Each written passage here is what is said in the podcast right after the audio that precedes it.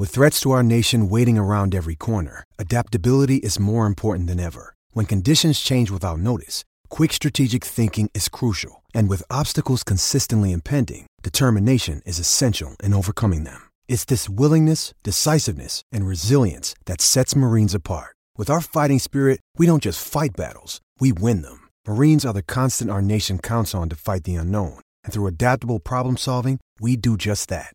Learn more at marines.com.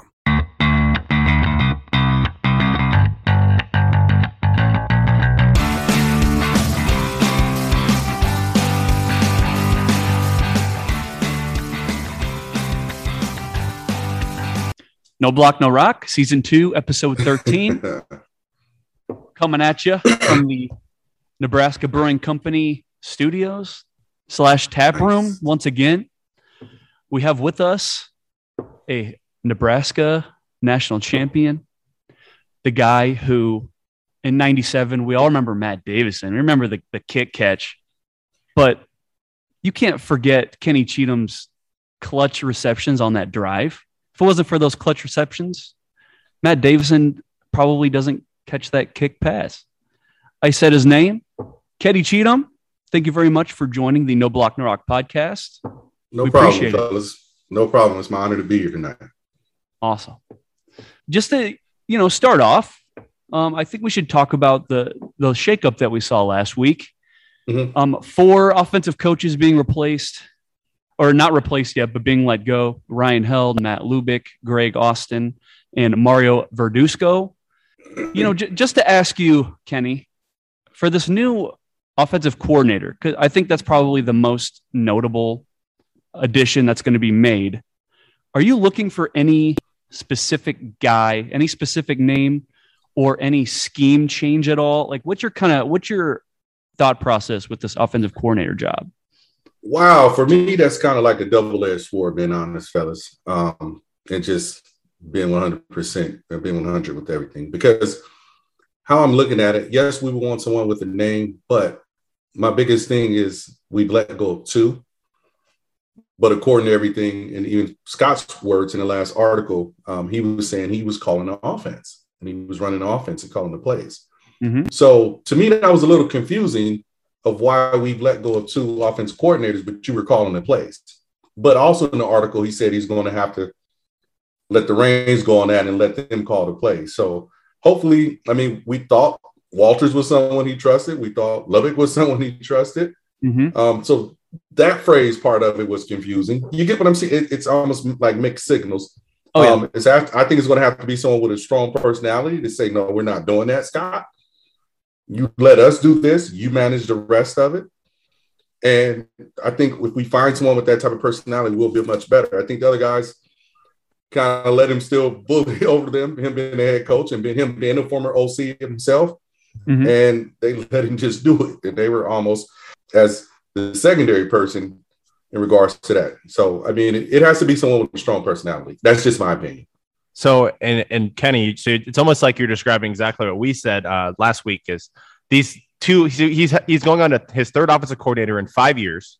Mm-hmm. And the last 2 guys were essentially the punching bag for his no production on offense. Not saying that they weren't productive, but they weren't efficient enough to win games in the Big Ten. Mm-hmm. Right. So I think moving forward, and I'm sure you would agree with this, is the offensive coordinator that they do hire, obviously, they're getting a big pay bump. We're jumping up into the $1 million range, which is like a high-paid offensive coordinator, and he's going to loosen his hands on the offense, hopefully. Okay. Mm-hmm.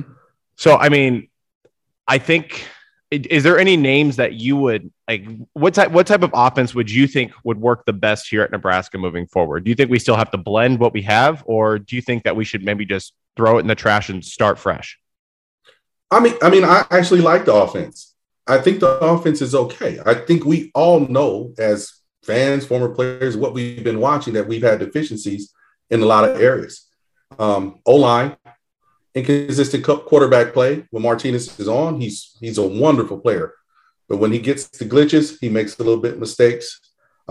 This year, I thought offensively we did a lot better. We got rid of something I thought was my pet peeve, which was the swing passes. You guys see me venting on, I'm sure, online about that all the time. I'm not a fan of lateral passes. Let's go vertical and let's get it. Every once in a while, yes, but I think in his first couple of years, we did too much of that. And you guys saw the tape. We threw a lot to Wondell in regards to that out on the wing swing pass, like catch it, make a person miss.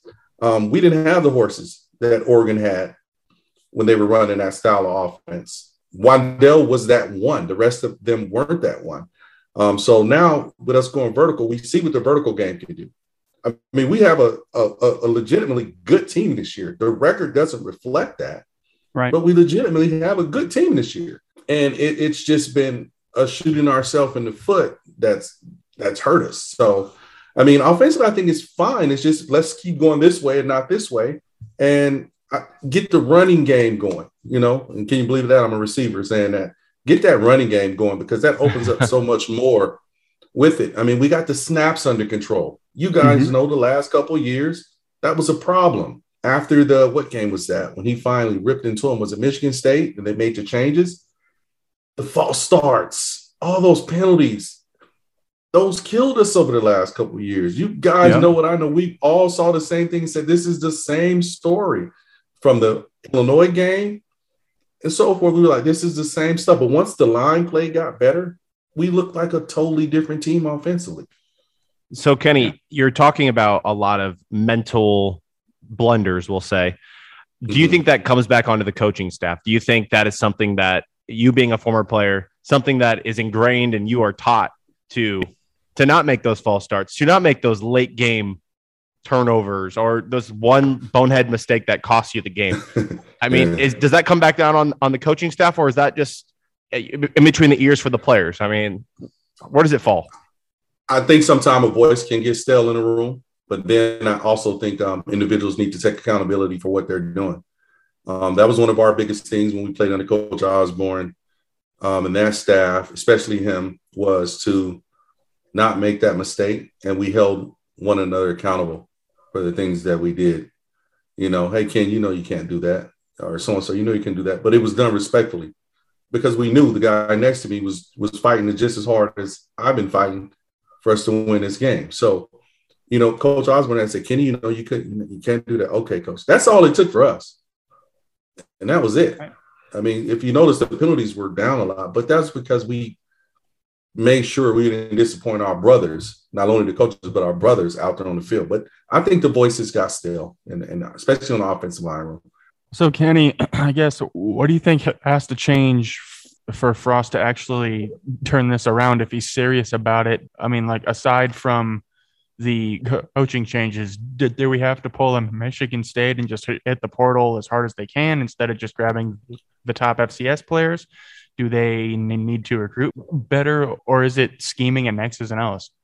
I think we can go to the portal. I think we can look junior college to get some of those players who are ready to play right now, not redshirt a year and go. I also think we can look at the portal, get it, and then recruiting. I think recruiting's been steady under his staff. He's getting the style. They're getting the style of players that they would like.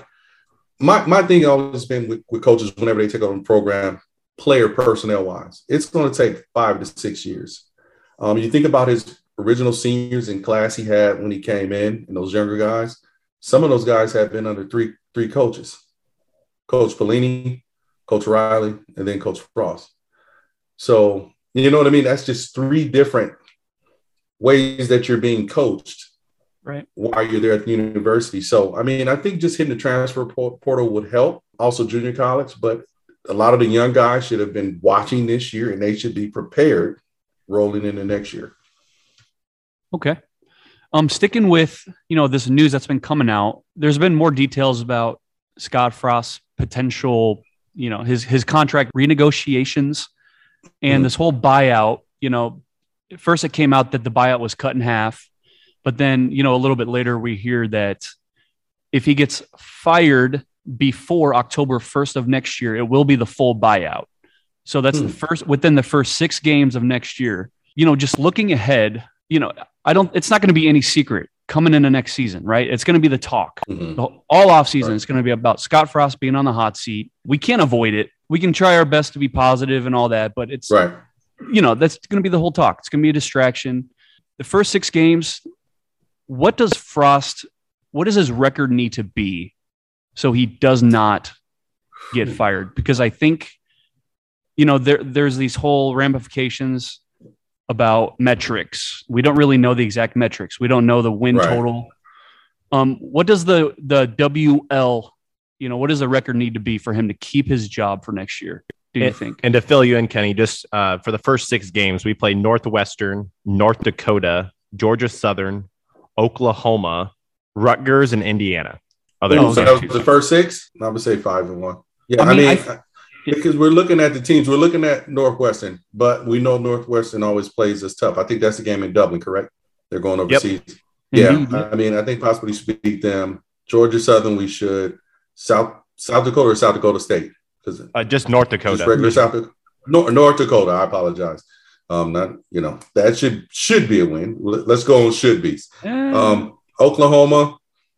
Yeah, Oklahoma, depending on how they come, who and what they come back with next year, could possibly be a win. But let's see how this defense progresses. I thought our chance was this year, especially with the defense we had. Indiana, we owe them because I think that coach was talking trash the last time they played in Lincoln.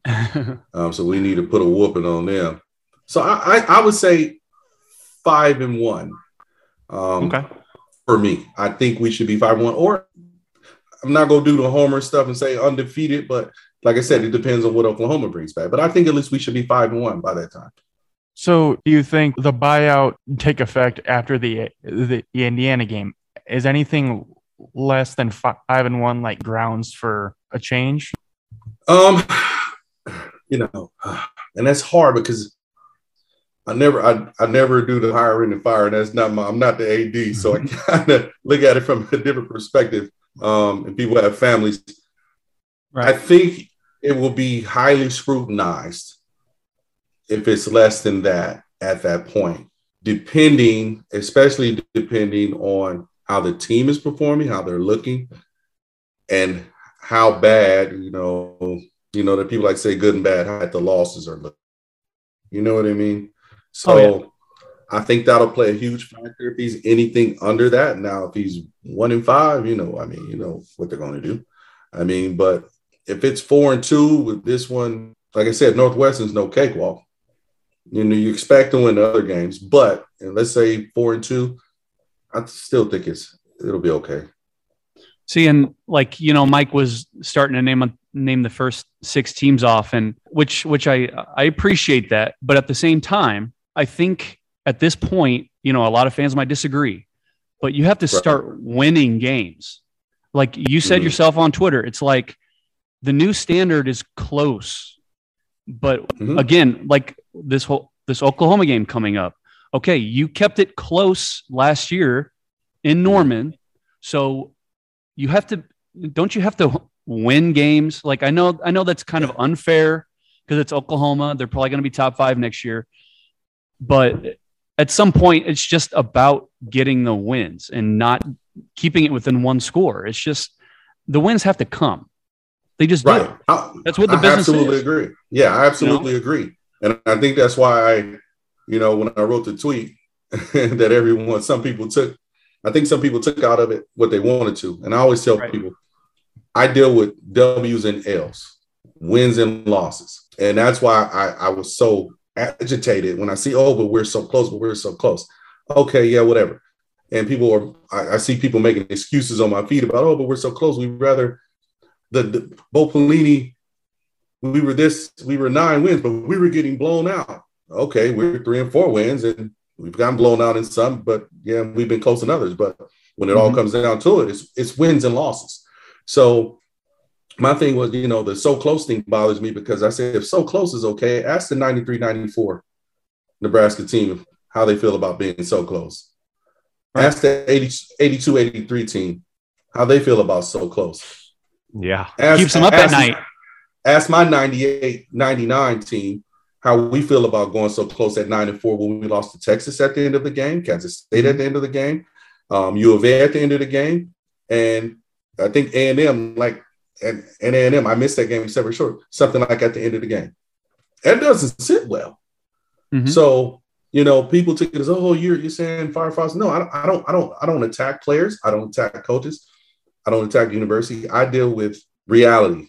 I talk, if I talk about a player, I say, oh, he could have done this better. I'm never going to trash a player. I've been in that space. I would never do that. I would never talk trash to coach. Oh, he sucks. And like people do. No, that's not my thing. I talk about, oh, that was kind of a bad decision. Why would we do that? But none of us are in the skybox on the field to see and really know the personnel like they know them. Maybe there's a reason they're not doing certain things because of certain players. We know they're going for it on fourth down because they didn't trust the kicker. We all know that, right?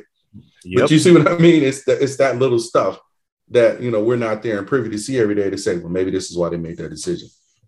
So you brought up something interesting, and you brought up the kicking situation just now. And it brings me to Scott Frost's press conference last week. They were talking about staff changes, and he brought up that he thought that the special teams was playing pretty well this year. He thought it was just a lack of execution by the specialists.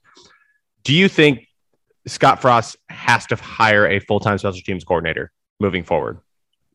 Ooh, that I can see it being done, but then I look back at our time when I was there, my time I was there. Coach Darlington was punt return. Coach Solage was kickoff return with Coach Young and Coach Tenopir. All of the coaches were involved in the special teams. Mm-hmm. So, you know, I've never had a just direct special teams coach. You get what I'm saying? Yep. So if he's going back to that concept of how we did it then I understand. You know what I mean? Everyone was involved. That was Coach Solis back there with us returning kickoffs high and tight. That's why a lot of times you saw a majority of the running backs back there. It's Coach Solis. Mm-hmm. Yep. Coach Darlington was the punt, going back to that. Outside of a few receivers, that's why you saw a lot of DBs back there. Now, we all know receivers catch the ball better than DBs, but that's why you saw a lot of DBs back there. So that's why they're DBs. They can't catch. But, you know, it was specific coaches on there. Coach Tenenberg, Coach John, they were on those kickers' butts and those linemen. Remember, we had our big boys out there fielding punts and then some skill players on the outside back then. I mean, if he's going to that concept, I can respect that.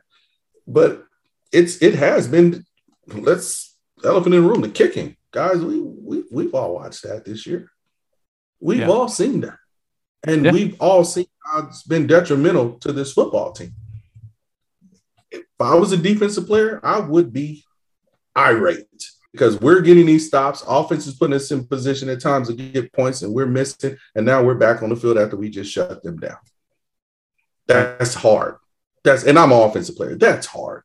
You know, years before we would run these fast plays and not give the defense time. You get what I'm saying? Because we run this fast-paced offense, and they just stop the guys, and then all of a sudden they're back on the field within a minute and 30 of actual time and 45 seconds of game time. They're going to break down after a while, you know? Well, and the thing about the defense, too, is they haven't just been doing that this year. I mean, last year they like, were they as good as this year? Probably not, but they still did everything that they could to keep us within games. But it's just the offense. Our offense racks up tons of yardage, but when you get inside the 20s, there's just something that happens. And I don't know if you have since you're, you know, a former receiver yourself, is there anything that you're seeing from this offense when you get in the red zone where it's just something's not clicking? Like, is there something in particular that stands out to you when we get in the red zone? Offensive line. Yep. Fair enough. Yep. Yeah. I mean, offensive line. I mean, if you're getting inside of there and you're getting a push off the ball, your playbook opens like this. If we know you're not going to get that much for running the ball, defensively, our playbook does like this. Yep. You know what I mean? It's one against the other. So, I mean, I think that's been the biggest thing because they know we're not going to run it well, so we're going to have to throw it. Then if that doesn't work, we're rolling out the field goal kicker. And, this is going to be a treat for everyone to watch and see what happens. So, I mean, but it's the line. It's been the line. You give him time, you open holes, we have a totally different record. Now, Kenny, sticking with the offensive line, do you think it's you think it's a talent thing, or was there a disconnect somewhere in how they are coached and the scheme that they're trying to run with the personnel? I would hope they're recruiting the players to run the type of scheme they would like. You know, I mean, yep. Coach Osborne, they recruited people who can be well in the run and option game. That's why when Coach Solage was there, was the same type of player. But when Callahan came in, he was trying to recruit a whole different type of player. I just think there's a nastiness missing up front. But I don't want to seem like I'm beating up on Coach Austin, because that's not it. We have to come to the reality, gentlemen, and this is what I tell a lot of people. They only heard about how Nebraska used to play. They've never seen it. Right. Mm-hmm. You get what I mean? So they can hear about how, Nebraska used to be this, but they don't know that. So these kids are seeing a whole different Nebraska. So we can talk about how nasty our O-line was, but they've never seen that. They've never seen it in person with their teammates. And so it makes a difference. But I think if you can get the person in there to get light a fire under there, you know what? I think the outcome will be totally different.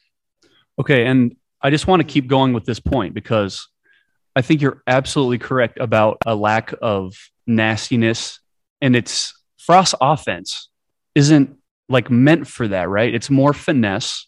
And so like when he first came here, of course, just like we've been saying, we all loved the hire. It was the home run hire at the time. But you look at it hindsight, and it's like this type of offense that's finesse, and you have to have five-star athletes out there making plays. And now we're sitting here going, gosh, should they change something? And you say that they lack a nastiness. So it's just, and it's not really a question, it's more of a statement. It's just Frost's offense is not meant for nastiness, where it's kind of disappointing, because the type of quarterback he was, I mean, you hear about all the time how in practice his ass got beat, and he avoided. And,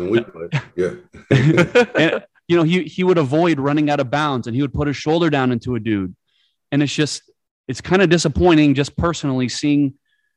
Gosh, why can't Frost see that we are missing a nastiness, and we need to change our offense a little bit to this Big Ten style where it's 70-30 run. And that's what I want. But I don't know. It's just disappointing, the type of quarterback he was, and now seeing the kind of offense that he wants. It's just a 180, isn't it? I mean, that's just what I see. Yeah, you can – I totally see your point. I mean, I totally see your point. My thing is, like, with some of the line, if a lot of them had Juergen's attitude, it'd be totally different. If all five of them had, all the other four had that attitude, outcomes would be different. You get what I'm saying? Yeah. I think the offense can work well. I mean, especially when you do an RPO offense, which everyone is running these days. The only difference is, you say with Ohio State, they're getting that five-star guy. Exactly. You know, that's Ohio State. They're going to get that guy. Michigan's, even though they don't run it, they're going to get those guys because of who they are. Mm-hmm. So, I mean, I think it could be successful. I mean, because if you look at the old traditional Big Ten team, how I look at old traditional Big Ten teams, and this is just honest. I always thought, and I tell you guys, we always thought Michigan State always had a lot of skilled players, always had great players. They just were always here on the bubble. Michigan was big and gawky. You'd have a tight end and some linebacker, a little overhyped. Penn State was big and gawky. They would have their skill players because it's Penn State. They're going to get those kids. And Ohio State was fast, and they always got all the dogs, as we would say. They were the NFL team. You look, they always had the guys. We'd be like, the dudes can go. So what I'm getting back to is we can get players. They're not going to be the high four-star players, but if we prepare them and get them right, you can be productive. Coach Osborne wasn't getting all the five-star players. You get what I mean? But yeah. The system was in such a place that where you can plug pieces in. He was getting his top dogs from in-state, the scholarship, the walk-ons for that year, then the rest of them be on scholarship, and then he was coming and plucking us out of state, the other guys out of the other states. And look how we meshed. I mean, I think the offense, you got to look back at Oregon was small and fast. That's why they got banged up when they played the Auburns and all those teams. They were too small and finesse. Mm-hmm. I think we're in a position to kind of be a hybrid. I know he wants to go to bigger receiver. Okay, let's do that. Let's go vertical. Let's be more aggressive. It all, to me, outside of Martinez and, you know, his mistakes he makes at the times he makes them, which I think he's a great kid. I think he's a good quarterback. We just had those mistakes. It all starts with the O-line. That's just my opinion. I really think that changes the team dynamic for the past couple of years and this year especially, and that going into next year. Mm-hmm. We get the one kid back that hurt his knee, we'll be okay. And you're talking about that O-line and the talent and comparing us to some of the other guys in the Big Ten. I think college football is at a point now where some of the power could change a little bit with NIL. And I think Nebraska could be one of those schools that could draw a lot of that, those dogs, the real talent right. with the money that we have here, you know, because we're the only show in town. And right. I think Scott Frost is going to play that card really well in the transfer portal this year. I think, honestly, the guys on the offensive line, they're highly recruited guys. I don't think it's a mm-hmm. lack of talent. I think it's a lack right. of execution, a lack of nastiness, and maybe just it's scheme too. Like it's just when your tackles get blown up off the edge, you know, 90% of the game, it's tough to win games like that. And it's tough to be a right. quarterback. It's tough to be a receiver. It's tough to be a running back. So, yeah, I get what you're saying. And I think I'm hoping that Scott can use NIL to his advantage. And obviously he's not going to come out and just speak right, all the NIL. Right. And you know, that's not his job. But right. I think we could be in a pretty good place. And I think he is getting the talent that he needs to execute this offense. It's just O-line play and red zone plays. It's got to be better. Absolutely. And special teams, as far as kicking, as far as the kicking and punting. Yeah, exactly. Yeah, I mean, oof. we all need to take a sigh on that one. It's been brutal. Sticking with the theme of nastiness or lack thereof, it kind of speaks to, you know, in a weird kind of way, in the locker room, these players don't believe that they can, you know, win the game or they can match up for a full 60 And sure, I mean, I'm sure it does shatter confidence a little bit, or when they get beat. And how does it get instilled to a lineman or just anybody on the field? You know, hey, you are going to win this battle. You're going to win this game, like, because that disconnect has seemed to be there for a few seasons now. So, well, I mean, I think, like you said, in the locker room and them being motivated, I think you need to have someone consistently and constantly, both words, motivating them in a belief. I keep going back to certain plays and certain things. I think they need a sports psychologist. I don't know if they have one to talk to them in regards to how they're playing and just to see where they're at mentally. Because if you think about it, this is a lot of games that, outside of the Purdue, even that one, Minnesota, the other games, that's a lot of we should have won. Yeah, but we shot ourselves in the foot. And me personally, I think the Purdue and the Minnesota game was a letdown mentally. Right. From all those games that they know, I think they know that they should have won. You get what I'm saying? And I think they were drained because they're probably looking at film, and it's probably very minimal things that they had that could have need changing, or things they could have done better. Every film session, things could have done better, especially after the Oklahoma, Michigan State game. And then to say we were that close and didn't have results, and then them put in their mind, oh, we missed that kick. We, you know, the fumble, the botched punt return in the end zone, the fumble touchdown, the kick to the left when everyone's running to the right. Oh, gosh. I mean, you know, that can whirl you. Can you just imagine that? Just boom. And so when those letdowns happened, I knew they were coming. I said, I just hope the defense doesn't break, especially on that side of the ball, because they've been playing their butts off, gentlemen. We know that. We've seen it. I think we all knew that was going to be the strength of the the team this year. They were all coming back. We knew right. that. Mm-hmm. And then for them to play how they've been playing and then the letdowns, like I said, I think they need sports psychologists. I honestly think they do. Well, I mean, you watch Culp and even Contreras when they miss kicks and, you know, what's the first thing the camera does? It goes, you know, right to the kicker to get their reaction. And like, they have their hands up, like, I can't believe this. Like, oh my God. Like it is, you're right. It is so in their heads and, you know, just kind of adding to Eric's point. It's just this team.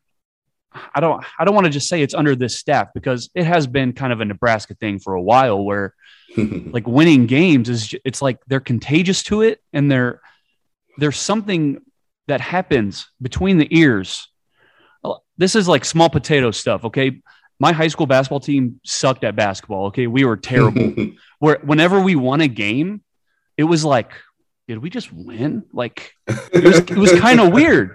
And so I don't know if that's what's happening with this team where they're just so used to losing where it's like, it's almost like a self-fulfilling prophecy where if something goes bad, it's like, yeah, that's how we do, you know, and getting a psychologist. I don't know how much that helps. I don't know if changing a whole staff would help. I mean, I kind of at a loss here.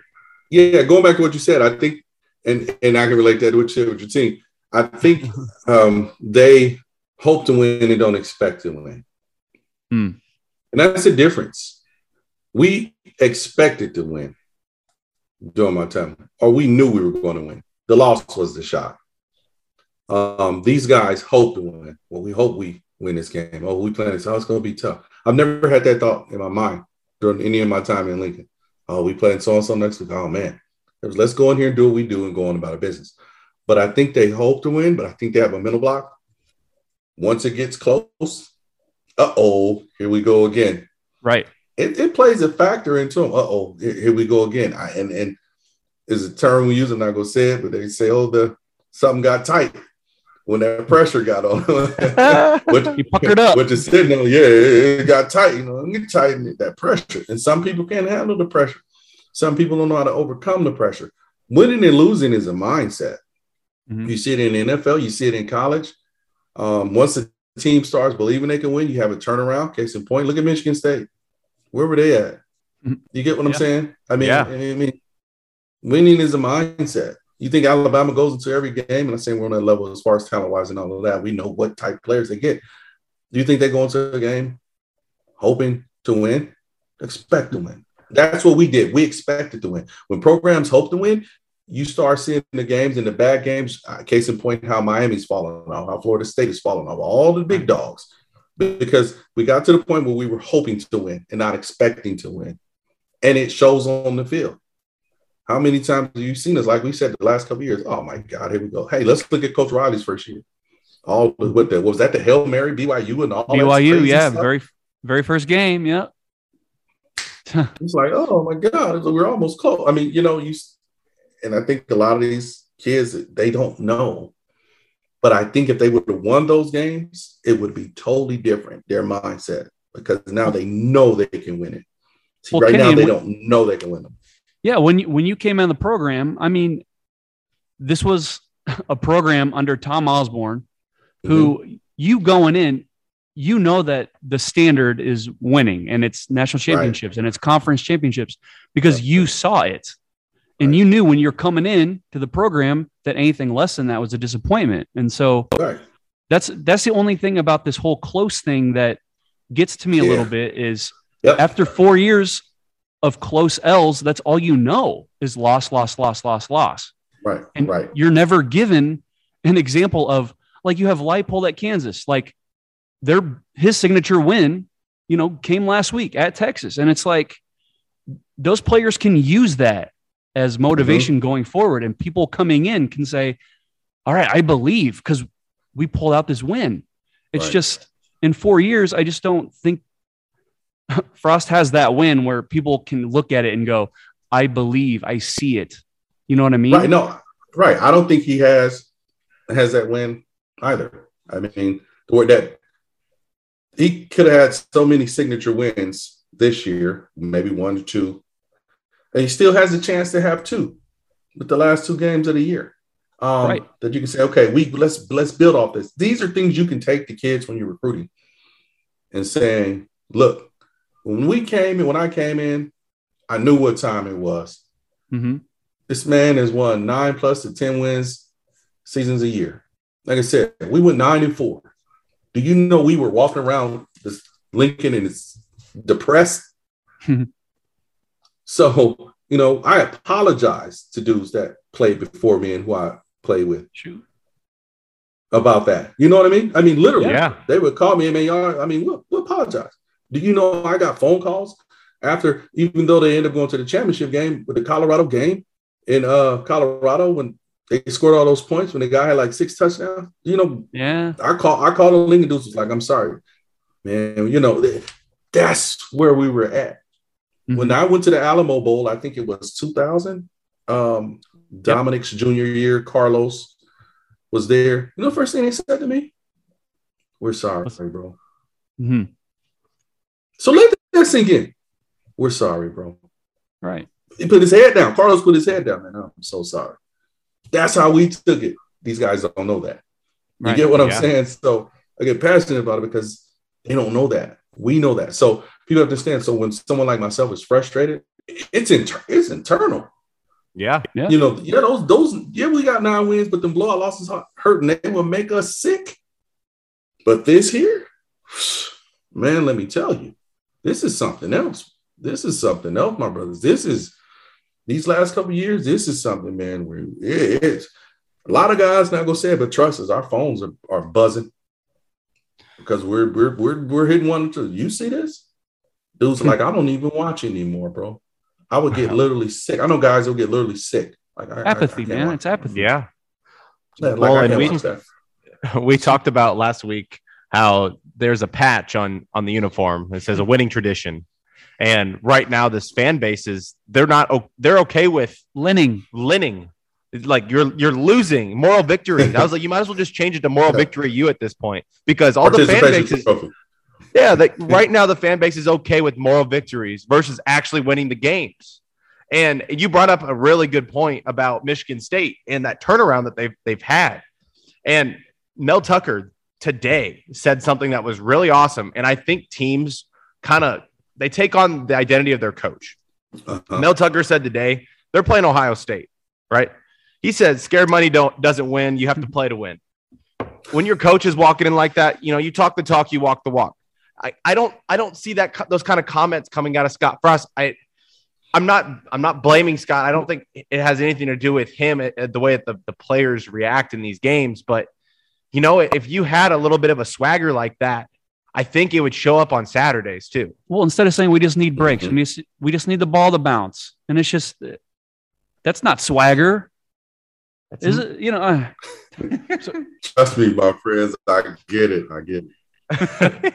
So Kenny, my question is, even where we stand, you know, losing close is still losing, but yes, winning has become the popular term.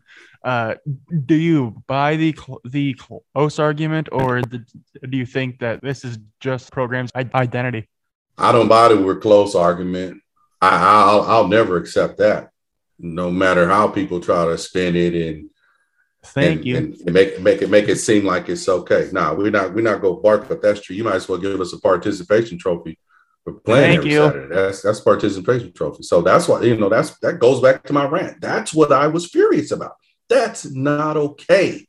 And it seems that we are accepting it as a lot of fans are accepting it and making excuses for it. No, knock it off. Stop. It's BS. We expect more. You know, because what you're telling me when you accept it and say, "Oh, this is who we are," we're okay at being that. No, I'm not. My former teammates are not. A lot of the fans are not. A lot of the other fans are not, especially the old school who know the bully should always be the bully or close to being the bully. We are not the bully. So when I get jokes, people cracking jokes, me like, well, that's just who you guys are. When I see somebody from Montana and somebody from Boise State and all these other schools, these clown schools, talking crazy about, oh, that's just who you guys are.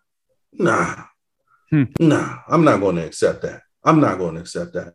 And we shouldn't accept that. We shouldn't be a laughing stock to anyone. We are a blue blood program, point blank, period. We've earned that right. And the fans, I think personally, who say that's okay, nah, reevaluate that and say, okay, I see it. But, and like I said, that's that piece. But we now what we expect to be. Maybe not now we won't be playing for championship or we would hope to be playing, but we should be 8-9 wins. Yeah, absolutely. Yep. That's one of the saddest things. That's one of the saddest things about this. Yeah. Nebraska fans, we would always get a bad rap for, oh, you guys have unrealistic expectations. You expect too much. You guys are, you know, corn country out in the middle of nowhere, just podunks. Now we're just like, yeah, I mean, 4 wins is cool now. Like it bucks the whole stereotype that Nebraska fans are unrealistic. Right. I don't know. So Kenny, it's crazy. You brought up the that Scott Frost can still have 2 big wins this year. And let's talk a little bit about the upcoming games moving forward. You got 2 teams that Scott Frost has never beat in Wisconsin and Iowa. You have a gutted or pretty much a skeleton staff right now. Do you think, one, that it's even possible to win these games mentally and, you know, on the Saturdays that we actually play them? And like, I guess if he wins these games, does that change the tone around the university? Could that springboard you into next year? I think it'll get, one, if they win them, a lot of momentum going into the spring football and going into recruiting. Because I know that was another reason why they did all the coach changes, played a huge factor. You know, you don't want those guys out recruiting, I guess, you know, with the early signing day coming up and then they're not going to be there. That you getting a commitment from a kid and all of a sudden they would have let them go later and then now the kid leaves, you know, that hurts who else you can go after. But I think we can win these games. I honestly do. And you know why? Our defense. Yeah. I literally said when I started on the Scarlet and the Cream, the defense is going to be phenomenal.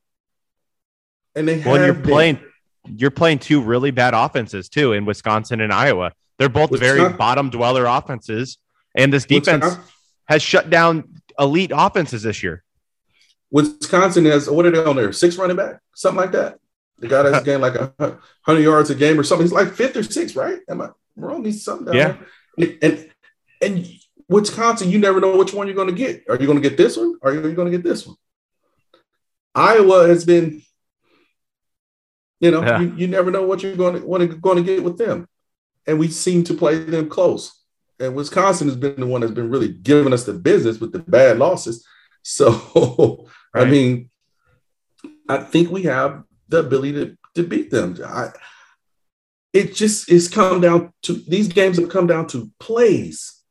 Let that sink in. They've come down to plays because, one, going back, I keep saying it. You make that kick, how do we attack them offensively now?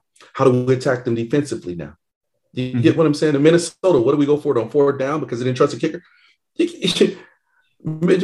I'd rather a 7-yard punt versus Michigan State rather than kicking it to the other side of the field. No one's over there. I'd rather you do a 7-8 because you guess what? You know why I say that? Because our defense was playing phenomenal. Yep. And would have stopped them. You get what I'm saying? So, I mean, I think we can beat them. But, you know, and I tell everyone, I'm never a homer. So get that out of there. I think we can beat them because of our defense. And if our offense shows up, and we can protect Adrian. And with the coaches, if they just rolled into it, because they're going to do the same thing. You're not going to come up with a new scheme. It's just a different voice in the ear, different motivation. And if the kids have got over the fact that their coaches have been let go, I think we have a chance. Kenny, I'm just real quick. You know, you're saying that we can win these games, but I heard a lot of ifs in there.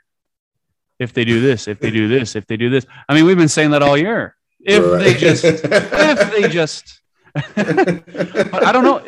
Like, I don't know, you know, because you live out in Arizona, right? Right. Yeah.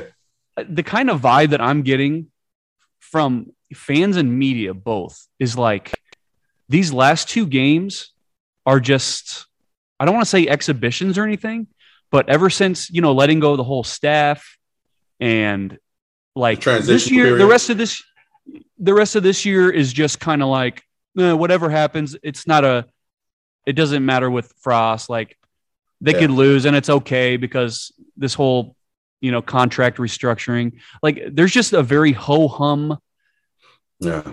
I've gotten that too. And it's been pissing me off. Right. I can say that. Yeah. I've gotten that same vibe and it's underneath my skin. Yeah. And that's why I was so agitated, guys. That's why I was certain people. I just said, don't click send. That's why I didn't click send.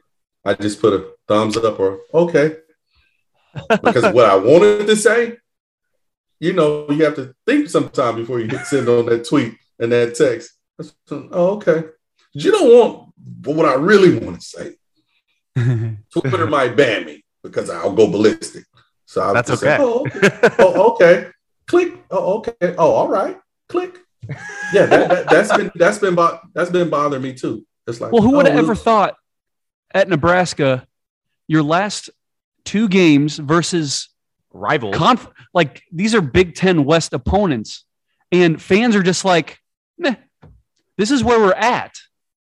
It's so disappointing. And Mike and I, we're going to Madison. Yeah, we leave for Madison on Friday. Like, but it's just very, all right, these games are happening, so okay. It's very disappointing. I concur. I totally agree. Let's jump into that Wisconsin game. Score predictions, Kenny, because I know we got to be wrapping up here soon. Score predictions. Do you think the Big Red can pull one out in Madison, 2:30 game on ABC? And what's your score prediction? Oh, yeah. I think they can pull it out. Once again, I always say it based because of our defense. I'm just going to say that. Hopefully the kicker helps them out, whichever one is in there kicking or they're in the punter. But my prediction – because I hope the bad Wisconsin shows up is 24-17. Okay. And Wisconsin's a 10-point favorite. Mm-hmm. I'm gonna say, unfortunately, I don't think the Big Red gets it done, even though Jared and I will be there. I think they lose another close one, a moral victory. Yeah. I think we lose 28-24. I'm actually on the other side of the fence. One of the blowout games is going to happen eventually. It's their senior day. They're honoring about, I think, like 15 seniors, and they found their running back. They found the running back of the future now. Anyway, I think he has his way with us, and 34-14. Dang it. This was going to be my freaking – all right, Eric. I think – Mike, I think we're going to have a miserable time in Madison. Miserable Madison. It's going to be like 31-10. Like, I think this defense, I'm not saying they're going to give up because that's not fair to them. They've been playing their asses off all year. They've been dealt shit sandwiches, and they've ate them, every time. But I think 31-10-esque is going to happen. I need to see wins before I put faith in dubs. I got to see it. So 31-10, unfortunately. Trust me, my W is hanging on by a small thread, fellas. So hey, I'm usually one that is doing the same thing as you and trying to pump the God. We're gonna pull one out. We're gonna do it. But after the Minnesota and the Purdue game, it really just kind of deflated my little hope that we had. Yeah. So I'm going to have to be a realist here. I still think they have a close one, but gosh, without JoJo on that defense too, yeah. I think it's going to be a real test for Isaac Gifford. I mean, he's a freshman coming in and trying to play that hybrid role of linebacker, safety, corner. I mean, it's an odd position and not anything that anybody can just jump into and play. So I want you to plug yourself, Kenny. Where can our listeners find you? What is your @ on Twitter? Just give us that info, please. It is @ Husker Nupe, HUSKERNUPE 1911 on Twitter and on Instagram. And of course, on the Scarlet and the Cream podcast with Brian, Frankie, and Matt, man. I got into it this year, man. And I like doing it. It's fun, man. I like having fun, talking a little smack. Yeah, absolutely. If you guys haven't listened to the Scarlet and Cream podcast, you can find them Apple Podcasts, YouTube, And yeah, I know that they were hunting for some more followers on YouTube. So go find them and give them a follow. Listen to Kenny and the guys talk a little Husker football. Yes, sir. I think that's all I got tonight. That's all we got. So look, Kenny, if there's nothing else, man, we just want to thank you again for coming on the NBNR podcast. Thanks. We appreciate it. Thanks for having me, man. I need to have an outlet for some of my frustration. Yeah, maybe I need to open my PlayStation 5. It's been sitting for 5 months. Haven't opened it. Heck yeah. Awesome. Thanks, Kenny. Appreciate it. Have a good one. Go Big Red. All right, fellas. Good night. Go Big Red. No Block No Rock wants to thank Kenny Cheatham once again for joining us. A guy who knows what winning football looks like. He's got a few rings to show for it. Again, we just want to say, go to his Twitter. Go to our Twitter at NBNR Podcast. Find us anywhere you listen to your podcast. Spotify, Apple. Go to our website, nbnrpodcast.com. We've got freaking merch. Merch. Mike, what are you wearing? Dude, I am wearing that KB Kenny Bell block on Wisconsin. It's Wisconsin week. And what better to wear for this podcast than that block that was a penalty that wasn't a freaking penalty. Let's be real. But They hung 70, but nobody remembers that. Everybody remembers the sweet block by Kenny Bell. And fun story about Kenny Bell really quick is at the Ohio State game, he was out front of Memorial Stadium trying to give away tickets to the game. He had 6 tickets, and he was trying to give them away, and nobody would take them. Oh, boy. So that was a fun little situation I had with Kenny a couple weeks ago. I should have asked him if he wanted to sign my Kenny Bell shirt, but I didn't have it on. But yeah, go buy that shirt. It's reasonably priced. It's high quality. You put it through the wash, put it through the dryer. It's not going to fade. Look at that. That's good. So, well, yeah. And we get to come here to the Nebraska Brewing Company tap room, which is on 108th and Harrison in La Vista, Nebraska. We love coming here every Monday to record. We get some free samples. I'm drinking their wit beer. It's tasty. Mike's drinking their seltzer. What did Eric have? What did you have? I had the mango beer. I can't think of the name. Takes two to mango. I like it. Okay, guys. I think that's it, right? Yeah. We did our predictions. Wish us luck in Wisconsin. Yep. Hopefully we're egg-free. Hopefully it's a relatively warm game and we're not fighting any blizzards on the way back. Now, hold on, Mike. The real question is, I've never been to Madison. Have you been to Madison? I've never been to Madison. Okay, so are we going to jump around? Are we going to join in on it? Hell yeah, we're jumping in on it. I'm just making sure. I don't know if you can't jump. You're Nebraska feds. Oh, I'm getting the full Wisconsin experience, especially if it's an ass whooping. I'm going to take it in. I'm going to run with it. Our red and white looks exactly like theirs because they copied our university in every phase of the game. Well, do it better than us, too. Woo!